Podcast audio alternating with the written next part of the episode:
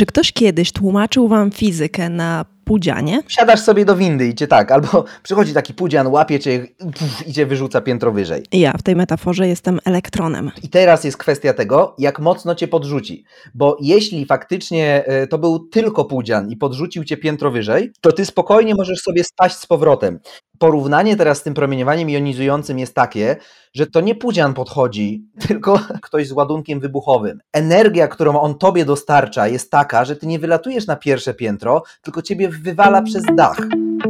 Radio naukowe. W tym odcinku będziemy rozmawiać o promieniowaniu, dlaczego jedne nam szkodzi, a inne nie, co jak już słyszeliście w zapowiedzi będzie wyjaśniane dosyć brawurowo. Będzie o tym, jak działają zdjęcia rentgenowskie, którego promieniowania należy się obawiać, a którego nie, a także będzie słówko o ulubionej sałatce fizyka medycznego. Posłuchajcie, nie zawiedziecie się. Nazywam się Karolina Głowacka, to jest podcast radionaukowe, podcast napędzany przez społeczność patronek i patronów w serwisie Patronite, odcinek 36. Zaczynamy! Ladies and gentlemen, This discovery has taken a long time. we have detected gravitational waves. This year's prize is about rewriting the code of life. My body is very limited. My mind is free to explore the universe. We are not making science for science. We are making science for the benefit of humanity. Radio naukowe. Włącz wiedzę. Darek Aksamit jest gościem Radia Naukowego. Dzień dobry. Dzień dobry, dziękuję za zaproszenie. To ja dziękuję, że je przyjąłeś. Popularyzator nauki i wykładowca Politechniki Warszawskiej, jeden z najbardziej znanych popularyzatorów nauki w Polsce fizyków medycznych i też nie taki znowu młody, więc ciągle nie wiem, dlaczego w zasadzie mówię magister, a nie doktor. To jest temat na zupełnie oddzielny podcast o trudach y, życia doktorantów, myślę, i takich historii od z jednej strony y, promotorów odchodzących na emeryturę, po brak środków na badania, y, przez niekompatybilność niektórych profili psychologicznych z badaniami naukowymi. No, mianowicie to, że jak ktoś ma takie ADHD, to to nie jest dobry pomysł, żeby robić doktorat, bo na doktoracie trzeba się skupić na jednym temacie, a nie co dwa lata zmieniać temat, bo coś ciekawszego właśnie wpadło. Czyli nigdy nie będzie doktoratu? Wiesz co, to samo pytanie zadaje mi i dziekan, e, i, i parę innych osób. e, Znaczy, więc ym, mam taką nadzieję, że kiedyś w wolnej chwili, co oczywiście jest strasznie zabawne, e, e, z, z wielką przyjemnością, e, tylko że no właśnie niestety tego czasu brakuje, bo jak już jest tylko nadzieja, że jest odrobina czasu, żeby coś zrobić, e, no to wtedy się okazuje, że wpada 10 kolejnych e, projektów. E, Ale tak, no nie, nie, znaczy nie mówię nie. Jak się okazało, zupełnie niechcący dotknęłam e, poważniejszego tematu, może kiedyś do poruszenia w radiu naukowym. E, Dobrze, chcemy porozmawiać o e, fizyce medycznej, konkretnie o promieniowaniu. Promieniowaniu, które wzbudza różnorakie lęki, a mam wrażenie, że mm, bierze się to często z tego, że my nie do końca rozumiemy jako laicy, nie fizycy, rozumiemy właśnie, czym to promieniowanie jest. Promieniowanie jonizujące, niejonizujące, to wszystko jest, czy też wydaje się e, dość skomplikowane. Dlatego teraz e, to wszystko będziemy trochę uporządkowywać. Całe to promieniowanie to jest po prostu co? E, Fruwające fotony? Znaczy przede wszystkim się zgadzam, że to jest skomplikowane. Jest Tylko, że- skomplikowane, ha. Znaczy, chodzi o to, że jeśli ktoś chce prostych odpowiedzi, to będzie miał odpowiedzi błędne. Jeśli ktoś chce odpowiedzi prawidłowych, no to niestety, ale trzeba się pogodzić z tym, że świat jest skomplikowany i tak, trzeba się namęczyć, żeby go zrozumieć. Więc zaczynając od tego promieniowania, A to ciekawe, Mhm. wiesz, zatrzymam cię tutaj w tym miejscu, bo mm, to ciekawe, że nie kłaniasz się takiemu częstemu zabiegowi, mianowicie zwykle się tak mówi, ale nie, nie, ta fizyka jest prosta, wcale nie jest taka trudna, wszystko da się bardzo łatwo wytłumaczyć. Oczywiście, że wytłumaczymy, a w bardzo dobry sposób, ale nie zmienia to faktu, że jest to trudne. Wiesz co, jest takie czasopismo e, Public Understanding of Science, e, to jest czasopismo poświęcone komunikacji naukowej i kiedyś tam opubliko- opublikowano taki dość ważny artykuł, e, jak e, ludzie przestają doceniać ekspertów i właśnie między innymi dlatego, no że właśnie jak ci eksperci zbyt łatwo pokazują, jakie to wszystko jest proste, no to każdy może być ekspertem. No przecież jeśli to jest takie proste, no to po co ma ktoś tam mieć y, profesor, doktor habilitowany ma o czymś opowiadać? Nie, no przecież to jest, to, jest, to jest wszystko takie proste, więc nie, to jest bardzo trudne, ale jesteśmy no, już obecnie 140 lat po odkryciu promieniowania, więc y, już bardzo dużo na jego temat wiemy, bardzo dużo możemy z lotu ptaka o nim y, opowiedzieć, y, ale no tak, tu będzie wątków zdecydowanie dużo, bo już jak tylko pytasz chociażby o te rodzaje, nie, co to jest promieniowanie, no to już tutaj muszę powiedzieć, to zależy. Znaczy jest samego promieniowania jest mnóstwo różnych rodzajów e, i zakładam, e, że skupiamy się na rozmowie o promieniowaniu jonizującym.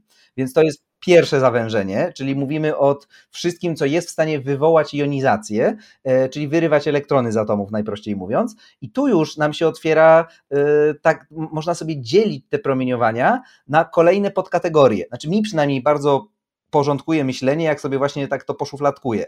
E, więc pierwszy taki podział, no to jest właśnie to promieniowanie e, cząstkowe i niecząstkowe. Znaczy cząstkowe, czyli faktycznie możemy sobie wyobrażać, że leci kulka, a e, może być takie bezmasowe, czyli że leci no, fala elektromagnetyczna, leci foton, leci kawałek e, promieniowania elektromagnetycznego. No i jest to bardziej abstrakcyjne niż, niż kulka, ale e, zarówno właśnie cząstka, znaczy coś, co nie ma masy, jak foton, może wybijać elektrony, no jak i taki proton może się wziąć i się zderzyć i wybijać e, elektrony. No ale tu jest kolejna rzecz. Ma, mamy promieniowanie, które może być jonizujące bezpośrednio, czyli takie, które przykład ma ładunek elektryczny i wtedy znowu łatwo sobie wyobrazić, że skoro w materiale dowolnym mamy mnóstwo przede wszystkim no, protonów, y, neutronów i elektronów. Dla nas tu najważniejsze będą te elektrony na, na, gdzieś tam rozrzucone po, po materiale, na przykład po naszym ciele. No to jak przez coś, co jest naładowane, e, przelatuje cząstka, która też jest naładowana, no to będzie dochodziło do takiego zwykłego kulombowskiego przyciągania i odpychania, że plus do plus, z plus z plusem się odpycha, plus z minusem się przyciąga. Więc jak leci taki proton e, przez to morze elektronów, no to będzie je przyciągał, a jak leci elektron, no to będzie je odpychał. I już przez same takie oddziaływania może dochodzić do jonizacji. No ale możemy mieć taki neutron, który nie ma ładunku, a też wywołuje, e, e, też może doprowadzać do jonizacji.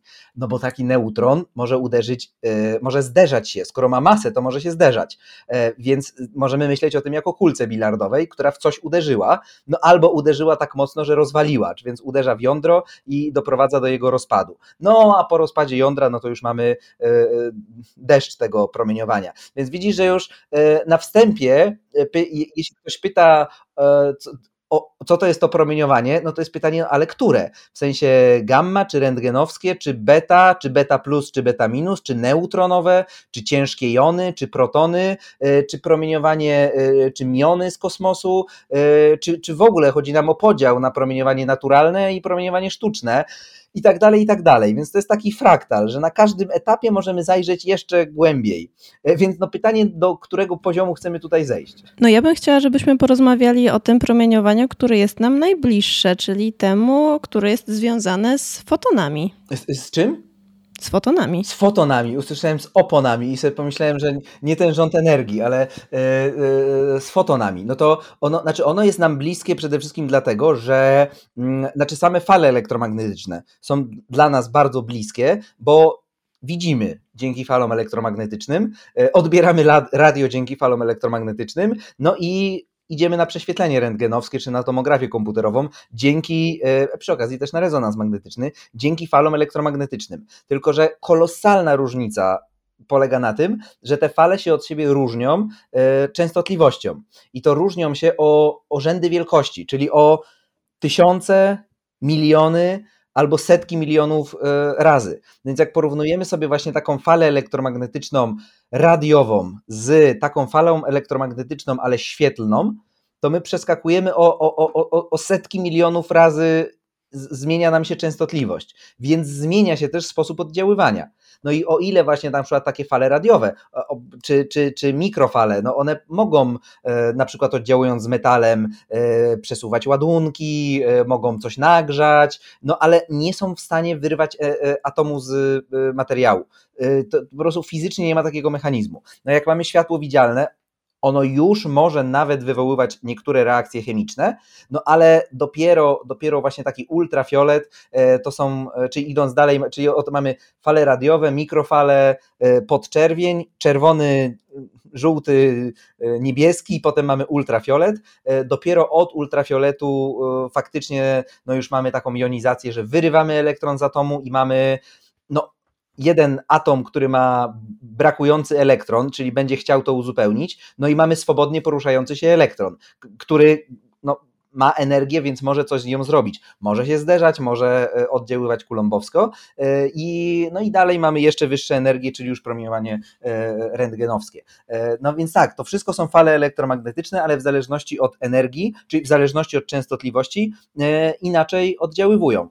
I, i to przy okazji kolejna sprawa, że no właśnie oddziaływują też na bardzo różne sposoby. Y, to, to już może jest wchodzenie w szczegóły, ale faktycznie w zależności od tego, nawet jak mamy już promieniowanie rentgenowskie czy, czy, czy gamma, to w zależności od tego, jaką ono ma energię i z czym ono oddziałuje, to też będzie oddziaływać w różny sposób. E, czyli na przykład będzie elektrony wybijało z różnych miejsc w atomie, e, albo właśnie będzie, e, tak jak w efekcie fotoelektrycznym, znikało, a cała energia zamieni się na energię tego elektronu, albo jak w efekcie Comptona się tylko rozproszy poruszy się dalej ze zmienioną energią, ale y, będzie jakiś elektron, który część tej energii y, y, przechwycił. No i to jest fajne, że to wszystko da się łatwo, względnie łatwo mierzyć. No dobrze, ale to co się takiego dzieje, że w pewnym momencie właśnie częstotliwość tych fal jest na tyle duża, że zaczyna być dla nas niebezpieczna, no bo Siedzę sobie teraz e, w Warszawie,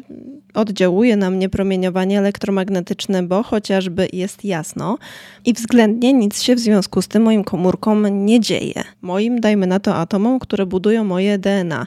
Co takiego się wydarza w przypadku promieniowania jonizującego, że dochodzi właśnie do tego wyrwania elektronów z atomów, które budują e, moje DNA. Przy dzisiejszej pogodzie to i to, i to słoneczne promieniowanie może y, mocno ci zaszkodzić, ale faktycznie tu jest ciekawa obserwacja, że zaszkodzi powierzchniowo. Znaczy, może, no już chociażby to promieniowanie UV, które mamy w, w świetle, mm, ono może to jest ultrafiolet, ale nawet, nawet jeszcze nie myśląc o tym UV, po prostu duże natężenie y, y, promieniowania no może po prostu ogrzać coś mocno, natomiast to UV faktycznie no może w tych pierwszych, pierwszej warstwie komórek no doprowadzić też do uszkodzeń, no i możemy skończyć z oparzeniami słonecznymi, ale no faktycznie no, no nie dostaniesz od tego nie wiem, nowotworu wątroby. Rzecz w tym, że... Wątroby z, nie, ale już no, na skórę trzeba uważać ale tak. E, natomiast im, im wyższa częstotliwość, tym też wyższa energia tego promieniowania i tym wyższa jego przenikliwość. E, więc chodzi o to, musimy pomyśleć tutaj o rozmiarze. E, czyli jak wyobrażamy sobie, że to jest właśnie taka fala, która gdzieś ma górka, dołek, górka, dołek, jak taka fala na wodzie, no to odległość między grzbietami mówi nam, jaka jest długość tej fali a, a ilość grzbietów na sekundę, jaka jest częstotliwość. I teraz rzecz w tym, że takie fale radiowe mają częstotliwości, yy, znaczy mają długości rzędu nawet kilometrów, więc my jesteśmy takim tłem Czyli one mogą nas po prostu omijać. Tak, to, to my jesteśmy jakby, my nie jesteśmy obiektem porównywalnym z rozmiarami tych fal. Dopiero jak schodzimy do krótszych fal, e, właśnie jakichś takich, e, e, no chociażby już, niech, niech będzie już na przykład mikrofal, już mówimy o falach, które mają na przykład dziesiątki centymetrów, centymetry, albo schodzą do milimetrów, no to, o i tu zaraz wejdzie nam 5G, jak, jak mamy fale milimetrowe, submilimetrowe, no to to już ta odległości zaczynają y, być porównywalne z tym obiektem. Znaczy w ogóle może być tak, że napromienimy część y, ciała, a, a jakąś część nie, ale najważniejsze, że te atomy w naszym ciele są w ciągłym ruchu i też chociażby jak mamy dowolny atom, niech będzie na przykład wody, to ta cząstka się obraca, się ściska, się rozciąga. Mamy translację, czyli przesunięcia, mamy rotację, czyli obroty i mamy zapomniałem trzeciego słowa, ale tak jak sprężynka, że jest do środka i na zewnątrz, do środka i na zewnątrz. Takie ściskanie, rozciąganie. I te wszystkie atomy tam wiesz, buzuje to. I teraz Y, bywa, że właśnie y, częstotliwość tej padającej fali jest dobrze zgrana z tym, z tymi na przykład rozmiarami atomów, znaczy nie, nie w takim sensie centymetrów, ale w tym sensie, że odpowiada tym drganiom atomów.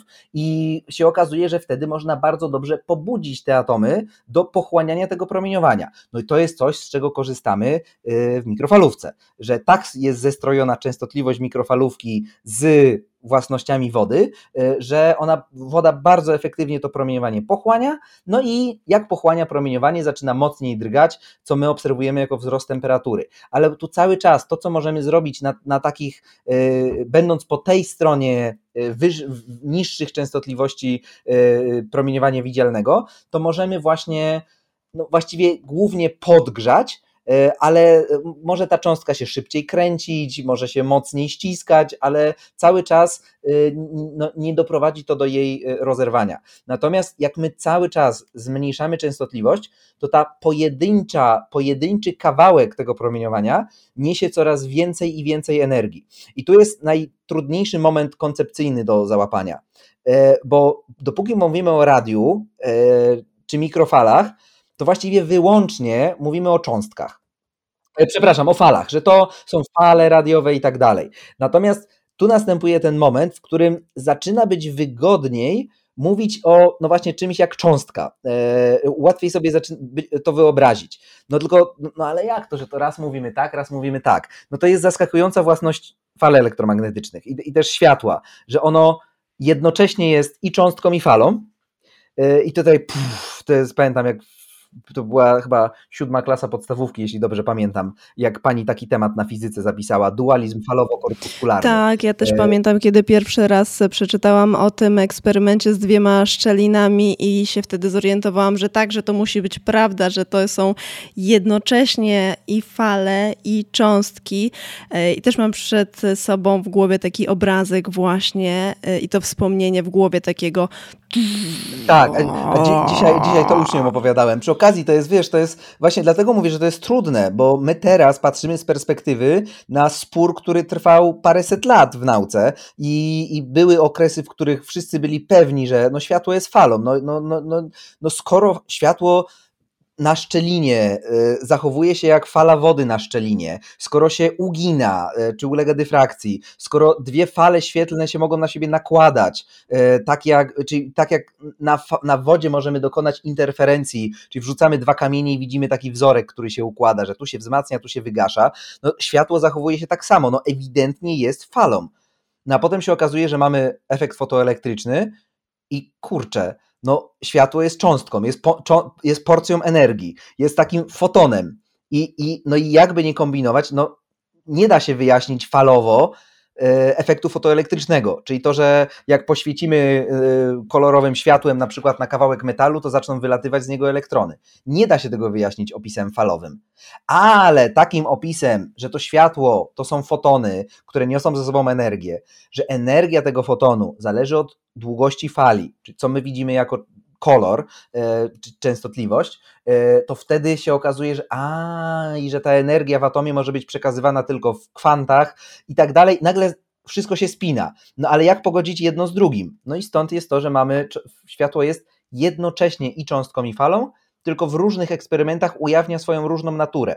No i tu jest właśnie ten moment, w którym dużo wygodniej jest przejść do opisu już e, właśnie fotonów i myśląc już o promieniowaniu, które wywołuje reakcje chemiczne, e, no to dużo wygodniej jest myśleć o tym właśnie w takiej kategorii, że leci foton i on ma coraz więcej i więcej energii w miarę jak zmienia się kolor. E, właśnie fotony podczerwieni mają mniej energii niż fotony czerwone, a fotony zielone mają więcej energii niż czerwone, a fotony niebieskie mają więcej niż zielone a potem ultrafioletowe mają więcej niż fioletowe i tak dalej. I zwiększamy częstotliwość, zwiększamy energię i zrobienie rysunku, w którym leci kulka z większą energią e, jest, jest trochę bardziej zrozumiałe. Natomiast jeśli ciągle pamiętamy, że to nie jest żadna kulka, to nie ma masy, nie ma masy, a ma pęd. To tutaj absolutnie nie będę udawał, że to jest e, łatwe, oczywiste i da się to prosto wyjaśnić. Tak, bo też kiedy mówisz, że coś nie ma masy, to mnie się wydaje, że to po prostu nie może istnieć. No jak to nie ma masy? No, no. właśnie, a najlepsze jest to, że przecież e, znowu w podstawówce uczymy, że pęd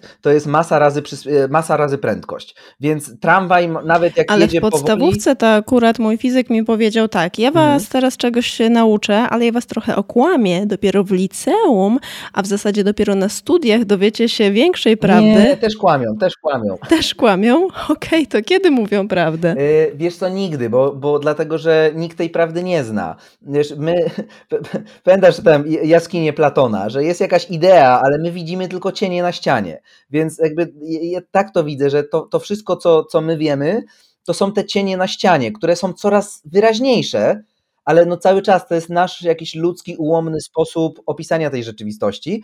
Natomiast widzimy, że on działa. Jeśli faktycznie tworzymy taką teorię, e, no to formułowane, znaczy przewidywane przez nią eksperymenty faktycznie zachodzą, no jest super, no ale, ale proszę nie drążmy pytania, ale co to właściwie jest ten foton jako zagęstek pola elektromagnetycznego, który nie ma masy, ale ma pęd, e, bo to są pytania, znaczy już bardziej w ogóle do fizyków teoretycznych e, przede wszystkim, e, a, a może już bardziej i do filozofów.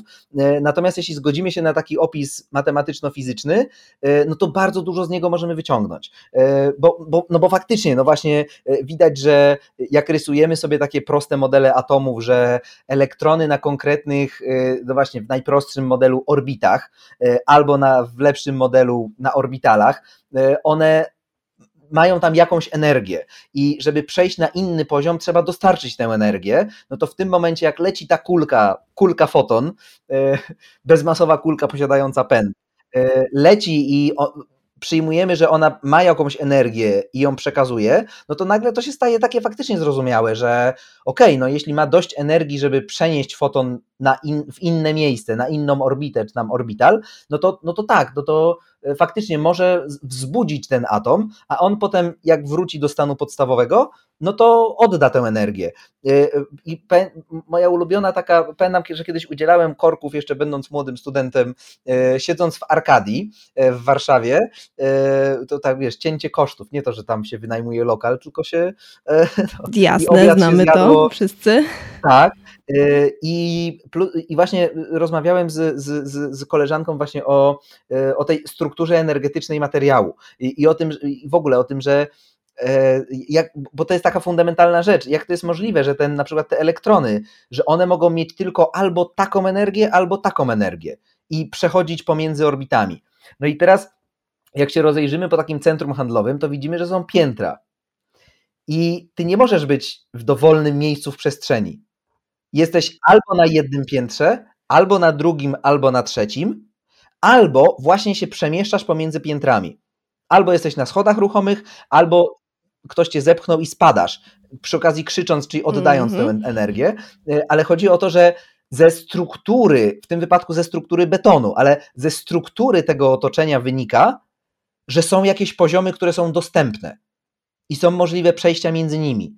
Jesteście poza zachwyceniem się swoimi zdolnościami dydaktycznymi y, y, y, jako, jako dwudziestolatek, to właśnie o to chodzi, że z budowy atomu, nie wchodząc teraz w szczegóły dlaczego, tak jak dlaczego akurat ten żelpet wydali tak nie inaczej, my widzimy, że są piętra. To tak samo z fizyki kwantowej, z budowy jądra atomowego, z tych wszystkich oddziaływań wynika, że atom ma taką budowę, że ten elektron może być albo na takim poziomie, albo na takim poziomie, no dobrze, to jestem innym. tym elektronem Może w atomie, tak jak e, w galerii handlowej mogę się przemieszczać tylko między konkretnymi piętrami i oto nadciąga wielka e, kulka e, foton o ogromnej energii. Co ona zrobi? Ona mnie pacnie i ja tak przeskoczę między piętrem jednym a drugim? Tak, to jest tak, że właśnie wsiadasz sobie do windy i cię tak, albo przychodzi taki pudzian, łapie cię puf, i cię wyrzuca piętro wyżej. No ale ja chcę I wrócić teraz, na to swoje piętro, wyżej, bo tam jest moja ulubiona kawiarnia na przykład. A, i to, jest, I to jest teraz pytanie. To jest, I teraz jest kwestia tego, jak mocno cię podrzuci.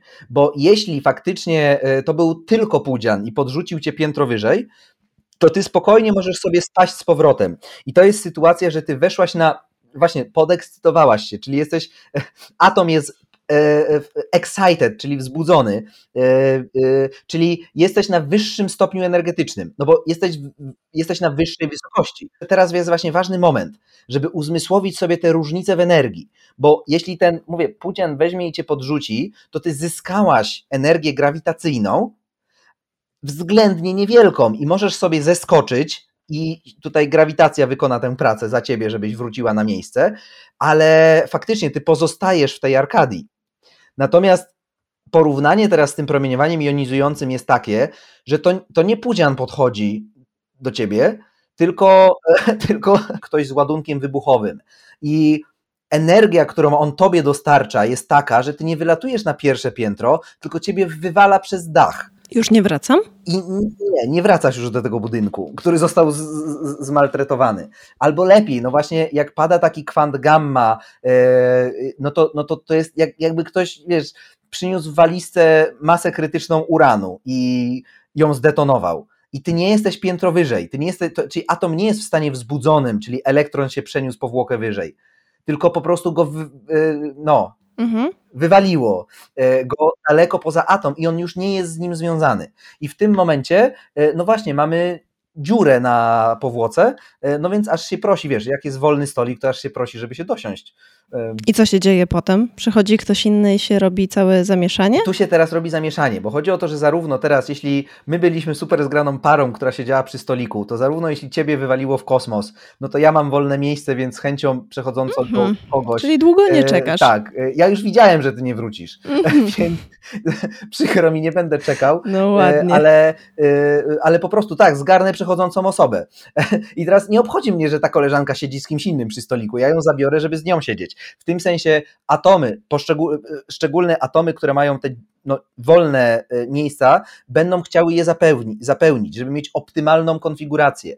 E, więc tak, no, ktoś tutaj podbiera koleżankę koledze, e, bo w zależności od tego, co to jest za atom, no to na przykład, no, znaczy generalnie atomy chcą mieć zapewnioną, zapełnioną powłokę, więc jak brakuje i mi bardzo zależy, to, to, to, to zabiorę z innego atomu. I teraz, y, a ty jak jesteś. Fruwam gdzieś właśnie, sobie, jestem wolnym no, elektronem. Co się ze mną dzieje? Swobodnie, no to jak jesteś wolna, no to możesz brać już kogo chcesz więc możesz się doczepić do dowolnego innego. W Złotych Tarasach czegoś. na przykład gdzieś y mogę wylądować w innej galerii warszawskiej. Na przykład przy innym stoliku, i, a, a spadając możesz właśnie wypchnąć kogoś, y, kto akurat siedział na tym krześle. Y, Zaczynam dosiadasz... się obawiać, gdzie tak. nas doprowadzi ta metafora. Ale doprowadza nas do tego, że jak udało się rozerwać tę parę, znaczy wyrwać ten elektron z atomu, to zarówno ten elektron będzie dalej właśnie wywoływał kolejne reakcję, a ten atom też będzie reaktywny chemicznie i będzie chciał uzupełnić sobie lukę.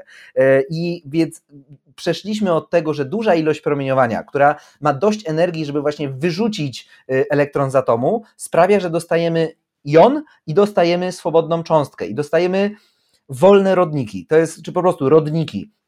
Czyli takie cząstki chemiczne, którym czegoś brakuje i one bardzo chcą wrócić do swojego stanu podstawowego. No i to one będą wywoływać kaskadę reakcji chemicznych, no żeby uzupełnić sobie te elektrony. No a skąd wziąć te elektrony? No z innych związków chemicznych, które są dookoła. No i niestety, ale tym związkiem chemicznym bywa, że jest twoje DNA i się robi smutno, bo y, bywa, i, znaczy to się rzadko zdarza, że to promieniowanie faktycznie po prostu, na przykład ten kwant gamma przechodzi przez naszą nić DNA i wyrywa z niej elektron i niszczy wiązanie chemiczne. To jest, to się zdarza rzadko, dlatego że promieniowanie jest bardzo przenikliwe, DNA jest bardzo małe, y, więc po prostu trudno jest trafić. Ale to promieniowanie przechodzi przez wodę, czyli przez naszą komórkę a w, tej, a w tej komórce tej wody jest dużo, ona jest wszędzie, więc ono oddziałując, promieniowanie oddziałując, dookoła zostawia po sobie ślad no, mnóstwa wolnych rodników, które y, no właśnie, będą chciały wrócić do swojego stanu podstawowego, więc y, po takim strzale rozchodzą się po komórce i pochłaniają sobie elektrony skądinąd, e, więc wywołują reakcje chemiczne i to one właśnie na przykład już pośrednio e, uszkadzają DNA. I tam, nie wiem, 80 czy 90% uszkodzeń DNA pochodzi właśnie nie od bezpośredniego oddziaływania promieniowania, ale pośrednio przez oddziaływanie tych e, rodników. A tutaj, jak słyszysz rodniki, jaka, jaka witamina ci przychodzi na, do głowy, jak słyszysz rodniki? Mm, a powinnam to wiedzieć? No, a nie jesteś fanką e, e, pana Jerzego? Ojej, już szczerze mówiąc, przestałam śledzić te jego hochsztaplerskie występy, ale skoro mówisz o nim, no to e, pewnie sugerujesz, że powinnam wciągać witaminę C w dużych ilościach. Witaminę C. I tu cię zaskoczę. To, to, to ma sens. No nie. Ale w tym konkretnym wypadku, to jest, to jest ważna rzecz, że e, kłamstwa pana Jerzego na temat leczenia witaminą C wszystkiego z nowotworami włącznie, e, to, to, jest, to jest czyste oszustwo, za które powinien siedzieć w więzieniu i zresztą miał parę procesów za, za spowodowanie śmierci nieumyślne, chociaż nie wiem czemu nieumyślne, bo myślę, że powinien mieć za zabójstwo, a nie za nieumyślne, ale to na marginesie. Natomiast fakt faktem, że witamina C jest nam bardzo potrzebna w organizmie, bo właśnie jej rolą, znaczy jedną z wielu ról jest pozbywanie się wolnych rodników, jest antyoksydantem. Więc y, faktycznie na przykład ludziom w Czarnobylu, y, czy też w Fukushimie, osobom, które są narażone na duże dawki promieniowania, wprowadza się suplementację witaminą C, bo chodzi o to, że jeśli y, my mamy witaminę C w odpowiedniej dawce, znaczy w odpowiedniej ilości w naszych komórkach, w momencie napromienienia, to część tych rodników zostanie zneutralizowana, zanim dotrze do DNA. Oczywiście nie ma sensu żadna suplementacja już post factum, e, no bo już co miało być uszkodzone, to było uszkodzone, więc już na to nic nie podziałamy. Znaczy, są inne sposoby, ale wiesz co, jest, jest bardzo fajna e, taki temat właśnie mitygacji e, skutków promieniowania. I chodzi o to, że można, można sobie dietę ułożyć. Planuję cały czas zrobić film, tylko nie mogę znaleźć na to czasu, jak robię sałatkę anty, anty Y, wiesz, antypostnuklearną, y, bo chodzi o to właśnie, żeby dobrać składniki i w zależności czy my jesteśmy przed, w trakcie czy po napromienieniu, to innych składników potrzebujemy. No bo przed potrzebujemy antyoksydantów, żeby nie doprowadzić do uszkodzeń. W trakcie y, potrzebujemy wspomóc mechanizmy naprawcze DNA, a po no, potrzebujemy łagodzić skutki, y, więc tu wchodzą na przykład y, te, też roślinne substancje, na przykład przeciwwymiotne, przeciwoparzeniom tak dalej, tak dalej. Także jest fantastyczny, kiedyś znalazłem artykuł o, o fitozwiązkach w chorobie popromiennej i chodzi o to, że to nie był artykuł, chociaż to jest cienka linia, to nie był artykuł znachorski, tylko to były twarde badania naukowe, e, na przykład na pacjentach przechodzących radioterapię. I chodzi o to, że wiesz, w jakiej sytuacji tam, nie wiem, picie zielonej herbaty y, może ci pomóc zmniejszyć skutki, y, czy tam, wiesz, czosnek, nieczosnek, imbir i tak dalej. Chodziło o to, że przebadano to, ale właśnie pod tym kątem, że w pewnej fazie pojawiają się wymioty, no to dostajesz naturalne środki przeciwwymiotne. Jak o, na przykład, które znają kobiety w ciąży nie mogą się faszerować, wiesz, tą złą chemią, mogą się faszerować tą Nic nie można chemią. w zasadzie, jak się czyta te ulotki, to wszędzie jest napisane nic nie można na wszelki wypadek, nic nie można, jak jesteś w ciąży. Tak, ale możesz, ale, ale możesz sobie zrobić imbir, e, więc po prostu e, można stosować naturalne e, środki, przy czym ten temat jest bardzo też ciekawy i obszerny, więc podejrzewam, że nie starczy nam dzisiaj na niego czasu. Polecam się na przyszłość e, e, i z, chęcią się podzielę. Tak, a, a możemy wrócić to do To na pewno, ale wiesz, muszę cię też o coś zapytać, bo mówisz e, z dużą lekkością o temacie promieniowania, że o tutaj sałatka przed promieniowaniem, po napromieniowaniu, e, bardzo sobie z tego żartujesz. A powiedz dlaczego, skoro temat jest taki poważny? Wiesz, to znaczy nie, nie tyle, że żartuję, znaczy, bo jeszcze póki rozmawiamy, bo my cały czas rozmawiamy teraz o fizyce i o biologii, a nie o e, dramatach poszczególnych ofiar. Znaczy, gdybyśmy zaczęli rozmawiać o e, konkretnych ofiarach, na przykład wypadków radiacyjnych, e, jestem zafascynowany historiami wypadków radiacyjnych, ale niestety to są rzeczy dla ludzi o mocnych nerwach, szczególnie jak jest dokumentacja medyczna załączona, co, co z ludźmi konkretnymi zrobiło promieniowanie, y, to faktycznie to, to nie jest moment na śmieszkowanie. Jak, jak widzisz, że po prostu komuś trzeba było amputować nogę, bo włożył sobie źródło do kieszeni, bo, bo nie wiedział, że ten błyszczący metaliczny obiekt znaleziony na podłodze fabryki to wypadł komuś y, z defektoskopu y, i, no i przez parę godzin nosił takie źródełko. Czy, czy, czy jak słynna historia w Gojanie, jak no właśnie znaleziono, zostawiono szpital y, w likwidowanym szpitalu zostawiono bombę cezową. No i efekt był taki, że trzeba było wyburzyć parę domów, e, kilkanaście osób zmarło. To wtedy, jak mówimy o dramacie poszczególnych ludzi, no to jasne, że to nie jest moment na dowcipkowanie. E, natomiast no, póki rozmawiamy o fizyce, to nie, ja uważam, że to jest przepiękne. I fizyka, i biologia, i, i w ogóle nauka jest e, fascynująca ja się strasznie cieszę, jak mogę o niej mówić, szczególnie jeśli jakiś skromny fragmencik udało mi się e, załapać i, i, i mogę się tym podzielić z innymi. Mm -hmm. A powiedz, wracając na chwilę do tej galerii, skoro jak taki foton uderzy w elektron i wydarza się cała ta zła rzecz i to całe zamieszanie, to dlaczego w zasadzie my w mhm. ogóle poddajemy się czemuś takiemu jak robienie zdjęć rentgenowskich? dlaczego możemy to robić raz na jakiś czas, a także dlaczego hmm. w zasadzie te zdjęcia są takie niewyraźne. Yy, więc pierwsza sprawa jest taka, że yy, jak to, jak to zwykle ludzie mamy mózg obciążony wieloma artefaktami, yy, nazywanymi błędami poznawczymi. Jest o tym odcinek Radia Naukowego bardzo... z profesorem Tomaszem Grzybem, polecam. O, fantastycznie. E, no właśnie, to jest jedna z rzeczy, że my się strasznie skupiamy na niektórych rzeczach, bardzo często mało istotnych, nawet nie wiedząc o rzeczach bardzo istotnych. I to jest piękny przykład, że rzecz w tym, że promieniowanie E, tak w ogóle jest oczywiście w dużych ilościach szkodliwe, ale w takich ilościach codziennych e, to, no sorry, to nic osobistego, ale ty jesteś tylko jedną kobietą w galerii, e, w której przebywa 20 tysięcy osób. Jak znikniesz, to będzie inna, która przyjdzie na no, twoje No przepraszam, ale jednak czuję się jako tako wyjątkowa, na swój własny, skromny sposób. Ale gdybyś była elektronem, to byś nie była, bo to jest jedno z założeń, że znaczy jak, jak się to, to, są już y, y, statystyki, które opisują y, zachowanie się atomów, właśnie wychodzą z takich założeń, czy, czy cząstka jest rozróżnialna, czy nierozróżnialna. A generalnie tutaj zakładamy, że cząstki są nierozróżnialne, czyli elektron elektronowi jest jest równy.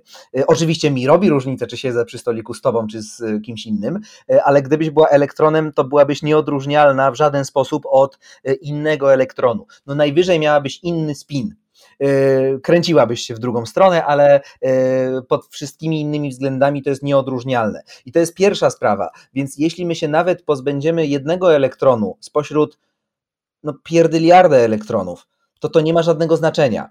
E, znaczy mówię pierdyliard, a tak matematycznie powinienem powiedzieć kwad...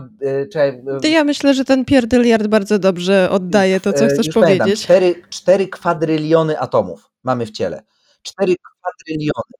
Yy, ale kwadrylion można zobaczyć, że to jest 10 do, do, do, do, do którejś, więc każdy z tych atomów 10 i ma, 24 zera. No, no to kwadryli, 4 kwadryliardy i teraz pomnóż to sobie przez to, że e, no taki wodór to tam ma jeden elektron, ale, ale już takie żelazo to ma 56 elektronów, e, więc generalnie to mamy jeszcze 10 razy więcej y, tych elektronów.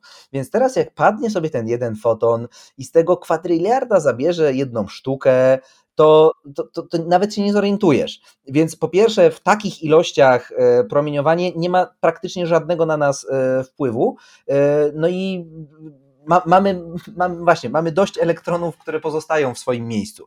Y, a druga sprawa, mm, faktycznie w większych ilościach promieniowanie może być szkodliwe, ale nadal, nawet, nawet jak rozważamy promieniowanie jako czynnik kancerogenny, to jest on słabym czynnikiem kancerogennym porównaniu do innych czynników. E, I to jest, no teraz to już jakąś herezję opowiadasz. To jest, to jest naprawdę, to jest dla mnie najlepsza komedia, jak ktoś e, przerażony całym tym promieniowaniem z tych nerwów wychodzi zapalić. Zestresowany tym promieniowaniem, które pochłoną, wychodzi zapalić. Tu chodzi mi o to ważenie ryzyka to jest coś, do czego jesteśmy absolutnie umysłowo nie, nie przydostosowani, jesteśmy strasznie ułomni w tym. I, i, i, tak, i to mówię na podstawie e, między innymi wykładów profesora Andrzeja Wójcika, który jest moim wielkim autorytetem, jeśli chodzi o radiobiologię, e, który obecnie zajmuje się, jest, jest szefem e, Departamentu Ochrony Radiologicznej na Uniwersytecie w Sztokholmie, z którym miałem okazję się parę razy spotkać i, i, i po prostu mnie szkolił i mi pokazywał wyniki eksperymentów.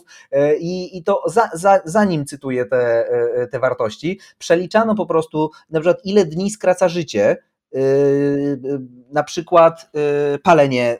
Oczywiście przy pewnych założeniach, na przykład, tam, nie wiem, paczkę dziennie, ile dni skraca życie praca w narażeniu na promieniowanie, gdzie dostajesz 20 milisiewertów promieniowania na rok, nieważne ile to jest, ale dostajesz maksymalnie ile ustawa pozwala, no i na przykład jeżdżenie samochodem do pracy i się okazuje, że to promieniowanie naprawdę mamy większe problemy. E, promieniowanie w takich ilościach, e, szczególnie w porównaniu do na przykład palenia, e, jest totalnie nieistotne, jeśli chodzi o kancerogenność. A w porównaniu do jeżdżenia samochodem to już w ogóle. Natomiast wracając do tego prześwietlenia rentgenowskiego, więc tak, tego promieniowania jest w ogóle mniej niż tyle, ile dostajemy na co dzień, e, po prostu od promieniowania kosmicznego, e, z tego, że mamy izotopy. No to dlaczego w takim razie są te wszystkie cyrki, wielkie napisy, uwaga, promieniowanie, znaki ostrzegawcze, żółto-czarne, światło zapalone, płachty, które trzeba na siebie zakładać? No to wszystko nam działa na głowę. Y, działa, tylko y, dwie sprawy. Po pierwsze, tak długo jak mówimy o jednym zdjęciu, to oczywiście ono nie ma żadnego znaczenia, ale mamy, ale tak, z jednej strony mamy personel, więc personel tam siedzi naście godzin dziennie przez set godzin dni w roku, więc e, przede wszystkim też e, chcemy bardzo chronić personel, który już może być narażony na bardzo duże dawki, ale z naszej perspektywy też my możemy mieć, w zależności od sytuacji, możemy mieć dużo prześwietleń w ciągu roku, no to wtedy to się może posumować, więc lepiej, żeby każde z nich było małe, bo wtedy bez konsekwencji możemy wykonać tych zdjęć więcej. No i krótko mówiąc, jeśli możemy dostać dobre zdjęcie dając mniejszą dawkę, no to tak robimy. Y, a gdzieś w tle tego wszystkiego, no niestety jest po prostu strach jeszcze taki nafaszerowany no, Czarnobylem i innymi takimi y, skutkami, czyli tym, że my faktycznie promieniowania się strasznie boimy. Bardzo często bez, bez podstaw. I chodzi o to, że tak ze skrajności w skrajność. Pierwsi lekarze radiolodzy nie stosowali żadnych osłon i efekt był taki, że kończyli ze zdeformowanymi dłońmi i amputowanymi palcami. E, dzisiaj, no właśnie, chronimy się przed promieniowaniem mniejszym niż to, że jak nie wywietrzymy dobrze mieszkania, a mieszkamy na parterze, to dostaniemy dużo większą dawkę w ciągu roku od e, radonu, czyli promieniotwórczego gazu, którym oddychamy. E, więc no, no tu jest takich paradoksów dużo. No i tak bywa, że wolno ci dostać dużą dawkę w domu bez żadnej kontroli, ale nie wolno ci dostać w sposób celowy większej dawki. A potem i tak jak pójdziesz na radioterapię, to i tak dostaniesz 20 milionów razy więcej, e, no ale w ramach terapii, więc to jest jeszcze co innego. To dlaczego te zdjęcia są takie jednak e, niewyraźne? Przynajmniej takie pamiętam. Y, wiesz co, myślę, że dawno po prostu nie robiłaś sobie zdjęcia. No tak. E, no. Może jeszcze e, jesteś na tyle zdrowa, że robiłaś je w czasach, jak się robiło na kliszy rentgenowskiej. Dzisiaj już, już praktycznie się nie korzysta z kliszy rentgenowskiej, e, tylko mamy detektor cyfrowy, mamy matrycę CCD, czyli mamy detektor, który po prostu na żywo mierzy natężenie światła, które tam powstaje w warstwie czułej na promieniowanie i te obrazy to potrafią być jak żyleta. Oczywiście znowu zależy jaka jest aparatura i po co to jest, bo e, w zależności, wiesz, żeby stwierdzić, że kość jest złamana, to naprawdę nie, to nie musi być co do mikrometra zrobione, e, no ale już na przykład jeśli poszukujemy w piersi guzka e, wielkości milimetra, dwóch, no to nie ma w ogóle sensu robić tego zdjęcia, jeśli ono nie będzie miało odpowiedniej rozdzielczości, czyli właśnie e, e, rzędu, rzędu na przykład milimetrów. E, więc to też trochę zależy od tego, co my chcemy zrobić i czego my szukamy na tym zdjęciu.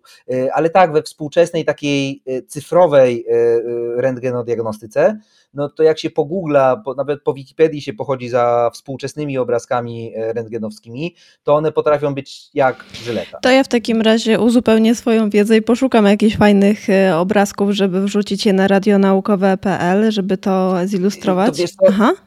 Wiesz, co możesz wygooglać? Kalendarz radiologów. Nie wiem, czy miałaś przyjemność zobaczyć. Nie, ja ostatnio oglądałam tylko kalendarz patologów, e, ale to wygooglam. Ale patologów czy patomorfologów? Bo, patomorfologów, e, słusznie. A, bo patologów to sobie też wyobrażam, jak może wyglądać. E, natomiast e, kalendarz radiologów to chyba gdzieś koło 2012 roku jakaś organizacja radiologiczna zrobiła. Jest fantastyczne. Oczywiście jest w pełni seksistowski, jak to kalendarze, bo jest mnóstwo roznegliżowanych pań, ale zapewniam cię, że tak roznegliżowanych pań to jeszcze nie widziałaś. Chodzi, chodzi o to, że są, są modelki w pozach takich typowo modelskich, że wiesz, tutaj na boku, tutaj tam nie wiem, z głową odchyloną, tutaj tam bokiem. Tak, to coś. są jakieś zupełnie e, kuriozalne pozycje tak, i tak. przyznam ci się e, i wam słuchacze do czegoś, że czasami przed lustrem usiłuję stanąć w takich e, modelkowatych pozach, żeby w ogóle zobaczyć jak to wygląda, jak to trzeba to ciało poustawiać i to naprawdę jest absurdalne. Plecy bolą. Ale jak wyglądasz? A jak oglądałem program Cała Prawda, czy Ukryta Prawda? No cała prawda Cała jednak. Prawda. Yy, tak, to yy, bo miałem przyjemność w nim wystąpić. Dziękuję jeszcze raz za zaproszenie wtedy. TVN ale oglądałem Styletek inne to twoje moja odcinki. przygoda W jednym się telewizyjna. spotkałaś z Asią Lelejko, a to jest koleżanka, z którą chodziłem do liceum. Yy, tak O, przy okazji. To tak, tym się przypomniało, bo, bo pokazywała ci jak siedzieć. Tak było, ale średnio mi to wychodziło jakoś. Jestem dość niewygodny. niesforna pod tym Tak, względem. Ale no właśnie, więc jedną rzecz tylko podkreślę a propos tych modelek, no bo jak ktoś na to spojrzy, bo to jest komiczne absolutnie, że, bo, bo też jak wiesz, o, z, z, widać po prostu y, zdjęcia rentgenowskie y, i, i, i to wiesz, to też ta, takiej perspektywy, to dopiero widać, jakie to jest absurdalne, jak widzisz właśnie osobę, która jakoś się tak strasznie dziwnie wygina, ale nie widzisz jej skóry, tylko widzisz jej kości i jeszcze bardziej widzisz, jak te biodra są gdzieś tam powyginane w tych pozach. Je- Dla mnie to jest komiczne, ale ważna sprawa, pytanie, czy to jest autentyk? No, bo te zdjęcia wyglądają świetnie, ale dwie sprawy. Po pierwsze, można się zastanowić, ej, ale jak zrobiono takie zdjęcie rentgenowskie całego człowieka? Znaczy, jak duży musiał być ten detektor? A druga sprawa, jak te kobiety napromieniono bez potrzeby medycznej? No i to jest odpowiedź na pytanie. To, no to jest rysunek. To grafik się bardzo postarał. E, To są fejki, e, bo nie wolno ludzi napromieniać e, z z powodów, inaczej, inaczej. Jeśli kogoś się napromienia, to trzeba wykazać, że rachunek zysków i strat jest y, dodatni, czyli na przykład zysk z diagnostyki jest dużo z tego, że dowiemy się, że ktoś na coś choruje na przykład, albo tam nie wiem, że jest połamany, będzie większy niż potencjalne odległe ryzyko na przykład właśnie nie wiem, nowotworów, e, które nawet jeśli jest żadne, to jeśli nie ma powodu, to nie można od tak sobie wziąć i sobie strzelić, e, nie można zapłacić i sobie zrobić e, e, tomografii komputerowej albo prześwietlenia rentgenowskiego. Trzeba mieć skierowanie.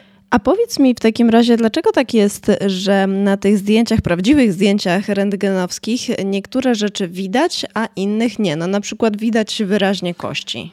Z. Z to jest y, liczba y, protonów y, w jądrze.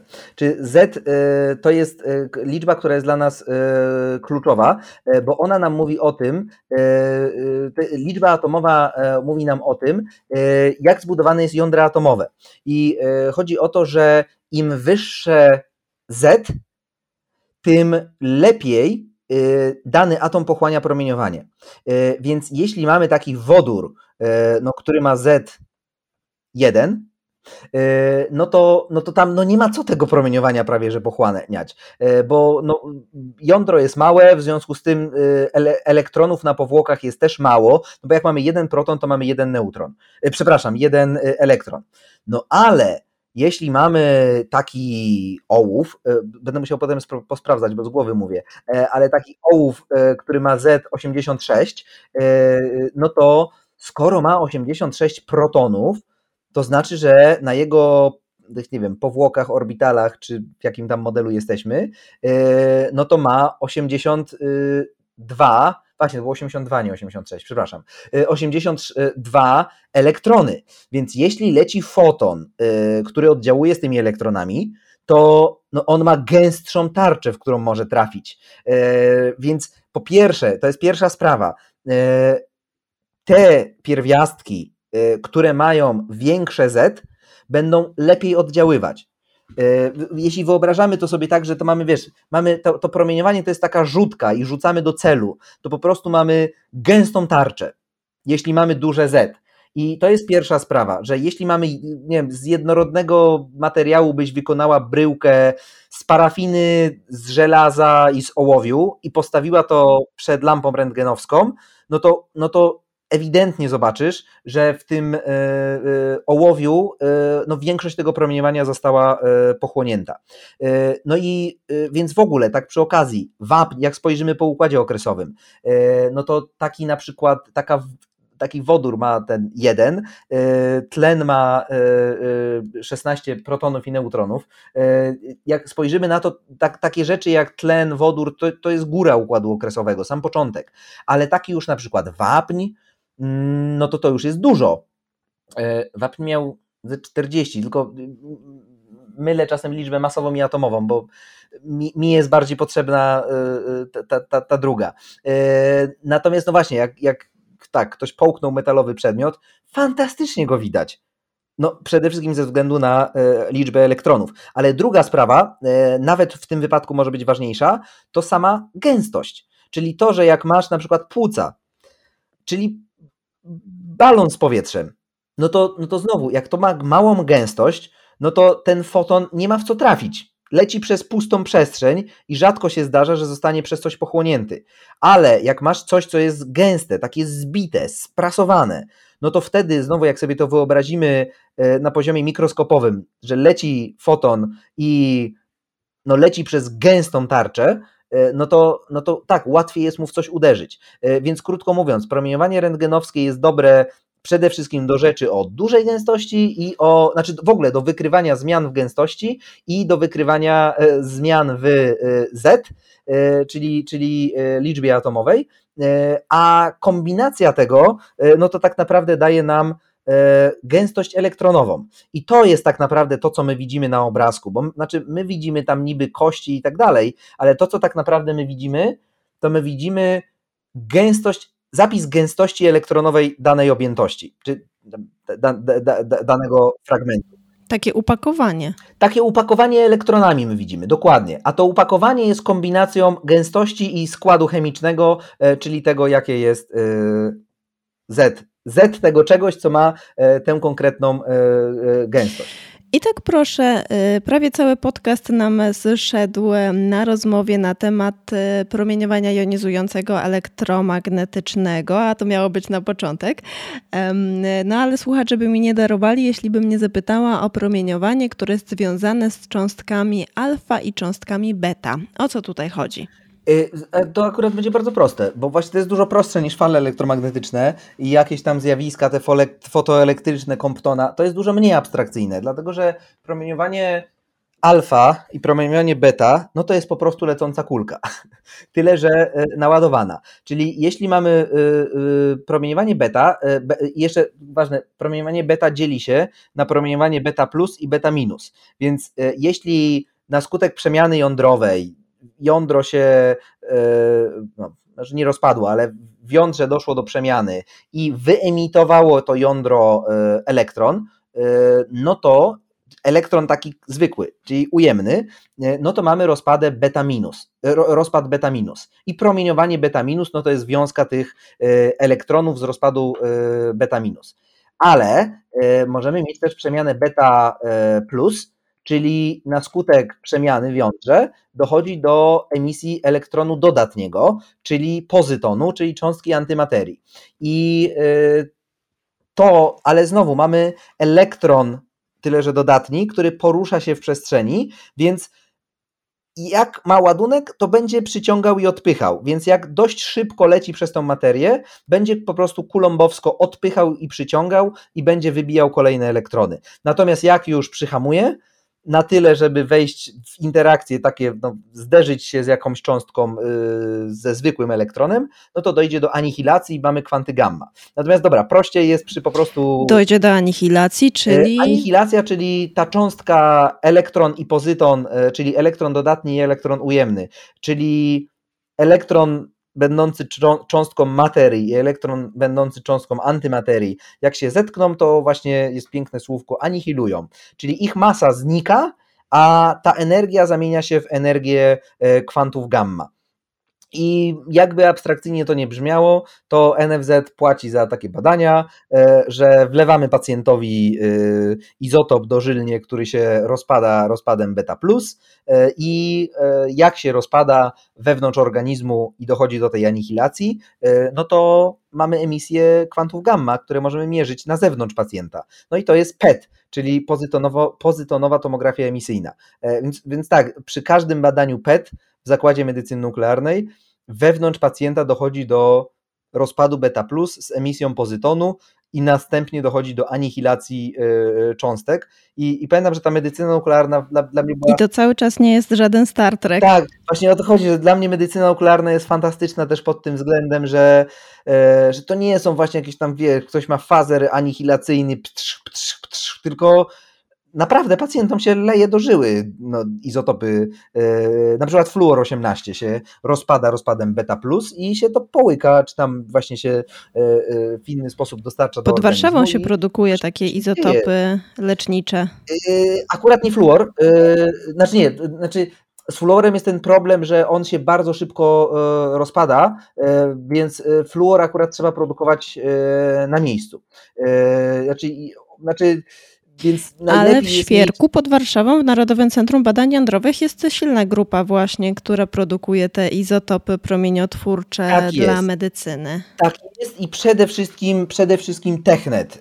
Y, znaczy tak naprawdę molibden, z którego się robi Technet 99M, y, y, który w ogóle olbrzymią światową część, parę, paręnaście procent światowej produkcji pokrywa nasz podwarszawski reaktor w Świerku, w Narodowym Centrum Badań Jądrowych. Ale no tak, ponieważ ten Mm, tutaj czas życia tego izotopu jest dość duży, to można go przewieźć na sygnale do szpitala, e, ale już taki e, ten fluor z nim jest ciężko. Lepiej jest go produkować na miejscu, e, czyli postawić sobie cyklotron w szpitalu i bardzo często tak bywa w centrach onkologii, e, że po prostu, nie wiem, na przykład w Świętokrzyskim Centrum Onkologii na jednym piętrze sobie stoi cyklotron, który produkuje izotopy i pyk, pocztą pneumatyczną na salę e, do pacjenta i mu się od razu wstrzykuje. I nieważne, że teraz możesz podać tlen, który się rozpada w, dwa, w dwie minuty, no bo wyprodukowałaś go 30 sekund temu. E, natomiast nie dałoby się tego dowieść nawet transportem lotniczym e, czy dowolnym innym, e, no jeśli zajęłoby to dłużej niż parę minut. Ale tak, jakby abstrakcyjne to nie było, to tak, to się, to się yy, dzieje. No właśnie, wydaje się, że ta medycyna nuklearna wcale nie jest coś egzotycznego, czy całe promieniowanie to nie jest coś, co się wydarzyło dwa razy w historii, w Czarnobylu czy w Fukushimie, tylko to jest oczywiście coś, z czym mamy do czynienia nieustannie. I tylko... Jesteśmy zanurzeni w morzu promieniowania, które nas bombarduje ze wszystkich stron. A cały ten uran groźny, to jak on promieniuje, to czym on promieniuje? Oj, uran wszystkim. Uran wszystkim, dlatego, e, że w ogóle e, warto pamiętać e, jedna sprawa, że tak w ogóle a propos samego promieniowania gamma, że ono najczęściej towarzyszy jakiejś przemianie. Czyli na przykład mamy przemianę alfa, przemianę beta, czyli jedno jądro zamienia się w inne jądro i to jądro nowe, które powstało, E, no właśnie jest jeszcze tak, wiesz, no źle poukładane, ma nadmiar energii i oddaje nadmiar tej energii, emitując promieniowanie gamma. Więc jakby samo gamma bardzo rzadko się zdarza, żeby nie towarzyszyło czemuś innemu. E, I mm, taki uran na przykład, on spontanicznie przede wszystkim rozpada się promieniowaniem alfa. E, tylko jest dużo kanałów rozpadu, czyli dużo sposobów dużo, dużo różnych energii, jakie to promieniowanie alfa może przyjąć. W związku z tym e, jest dużo różnych promieniowań gamma, które mogą e, temu towarzyszyć, znaczy różnych energii. Jakby, czyli widmo uranu jest dość skomplikowane, e, natomiast kolejna sprawa, że uran może też ulec rozszczepieniu i to może ulec spontanicznemu rozszczepieniu albo takiemu, że strzelamy w niego neutronem i on się wtedy rozszczepia. No to wtedy no to już mamy absolutnie wszystko, bo jądro jak się rozszczepia, e, no to może się podzielić na wiele różnych sposobów. Znaczy najczęściej mniej więcej na pół, ale może być tak, że tym neutronem, to wiesz, jak nie wiem, no wzięłabyś bułkę i próbujesz ją przerwać. No i możesz ją przerwać. Nie, absolutnie, nigdy nie da się równo znaczy, na pół. Ono będzie bardziej lub mniej na pół, e, tylko zdarzy się tak, że czasem oderwiesz tylko okruszek e, i faktycznie wtedy zostaje nam coś bardzo dużego i coś malutkiego. Może być tak, że to będzie, wiesz, 3 czwarta do 1 czwartej, a może być tak, że jest y, prawie pół na prawie pół. Y, no i w zależności od tego, co to będzie, no to mm, no to potem dalej się będzie rozpadało kolejnymi y, rozpadami. Także mając taki uran, tam mamy próbkę całego jego łańcucha e, e, rozpadu, no ale właśnie to przy okazji w reaktorze jądrowym, no właśnie to, przez to, że dochodzi do rozszczepienia, e, no to tam jest produkcja wielu różnych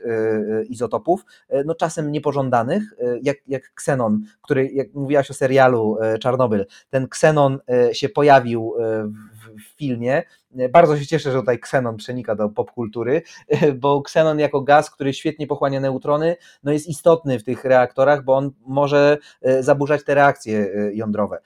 No właśnie i na początku nawet tutaj Fermi był się pomylił i, i nie doszacował produkcji ksenonu i przez to tam przy pierwszych pracach wyszło, że no nie przebiega reakcja tak jak powinna. I dopiero jak wzięli poprawkę na ten ksenon, no to dokładnie się zgodziło to, co przewidują z tym, co e, faktycznie ich reaktor e, e, produkuje.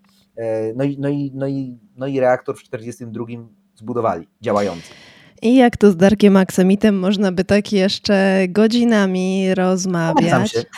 Szykuj się, oczywiście, że tak. Szykuj się do kolejnych odcinków e, Radia Naukowego. Darek Aksamit, fizyk medyczny, popularyzator nauki, wykładowca Politechniki Warszawskiej. Śledźcie Darka w mediach społecznościowych, również na YouTubie robi dużo ważnych, dobrych rzeczy dla nauki. Dziękuję za tę laurkę, a właśnie taką bezczelną autopromocją dla zainteresowanych właśnie tym opromieniowaniu, o dawkach i tak dalej, no to po prostu oddzielny taki, oddzielną playlistę u siebie na tam Darek Aksamit czy Dariusz Aksamit, jak się wygoogla na YouTubie, to to e, jest, no i tam czasem wchodzę głębiej w e, szczegóły. A ja bardzo dziękuję za rozmowę i do rozmowy o promieniowaniu to, to się polecam zawsze, bo to jest mój konik. Może tą sałatkę kiedyś razem przygotujemy. Ale z chęcią. Zapraszam, możemy wiesz, się wziąć za gotowanie, postawić kamerę i jeszcze będzie e, na ten materiał wideo, jak rozmawiamy właśnie. To jesteśmy umówieni. Dziękuję bardzo. Darek Eksamit, trzymaj się. Dziękuję Ci bardzo. Radio naukowe. Włącz wiedzę.